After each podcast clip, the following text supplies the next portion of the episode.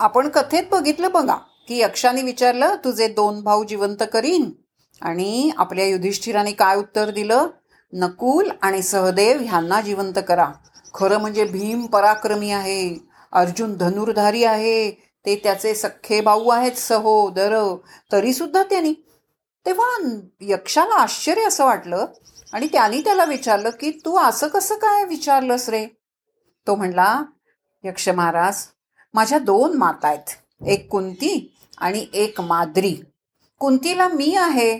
मी माझ्या या दोन भावांना जिवंत केलं तर माझ्या माद्री मातेला किती आ दुःख होईल? तिची मुलं जिवंत असावी तिला मातृत्वाला दुःख होऊ नये म्हणून मी नकुल आणि सहदेवांना जिवंत करा असं म्हटलं. इतकं आश्चर्य वाटलं यक्षाला की कमाल आहे. हा खऱ्या अर्थाने धर्मराज आहे. आपले पराक्रमी दोन भाऊ न मागता माद्रीचे दोन्ही पुत्र मागले की ते खूप पराक्रमी नाही आहेत ह्यांच्या दोघांइतके आणि त्यांनी त्याच्यावर खुश होऊन त्याचे सगळे भाऊ जिवंत केले. आणि असं हे यक्ष प्रश्नाचं प्रकरण किती प्रश्न विचारले मगाशी की मी? एकशे पंचवीस.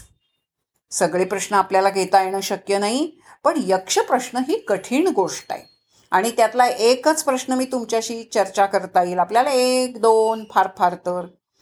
तर यक्षाने प्रश्न विचारलं की युधिष्ठिरा स्नान म्हणजे काय रे? आता स्नान म्हणजे काय रे? आपल्याला जर कोणी प्रश्न विचारला तर आपण काय सांगू? स्नान म्हणजे स्नान किंवा आंघोळ. किंवा फुलराणी नाटकात सांगितलं तसं यो नळ उघडला की ऊन ऊन पाणी त्यो नळ उघडला की गार गार पाणी शॉवर्स चिकवता एवढंच सांगू. कारण आपल्याला स्नान तेवढंच माहिती आहे. पण स्नान म्हणजे ते नाही. आपल्या संस्कृतीमध्ये अनेक गोष्टी आपल्यापर्यंत पोचवल्यात. अंगोळीला चलार अंग आपुल भिजवार हर हर गंगे म्हणता म्हणता मन भी आपुल धुवार. नुसतं शरीर धुवून नाही चालणार.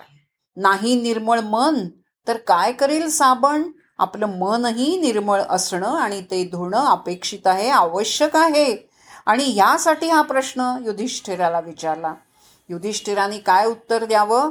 तो म्हणला मनोमल त्याग. हा ज्या स्नानामुळे मनाचा मळ नाहीसा होईल त्याला स्नान असं म्हणतात. म्हणून मगाशी मी ओळ सांगितली की आंघोळीला चला. हे काय करायचे? तर आंघोळ करताना आपण बाह्यातकारी आंघोळ करतो पण अंतरंगाचं स्नान करणं हे सगळ्यात महत्त्वाचं आहे. आपल्या मनामध्ये कोणाबद्दलही किलमिश नको जाळजळमट नको राग क्रोध मत्सर नको. ते खरं स्नान होईल. हा यक्ष प्रश्नातला फक्त एक प्रश्न मी तुम्हाला सांगितला. असे एकशे पंचवीस प्रश्न यक्षाने विचारले आणि ते आपल्या जीवनासाठी किती उपयुक्त आहेत असं नाही का? आपण सुद्धा बाहेर कसे दिसतो हे आरशाला विचारतो. सांग दर्पणा कसा मी दिसतो कशी मी? मी आतून कशी आहे? आणि हे माझंच मला कळेल फक्त. आणि आपल्याकडे एकच आहे. बाहेरच्या गोष्टीसाठी साबण असतील पण अंतरंग स्वच्छ करण्यासाठी संत साहित्याचा मागोवा घेता.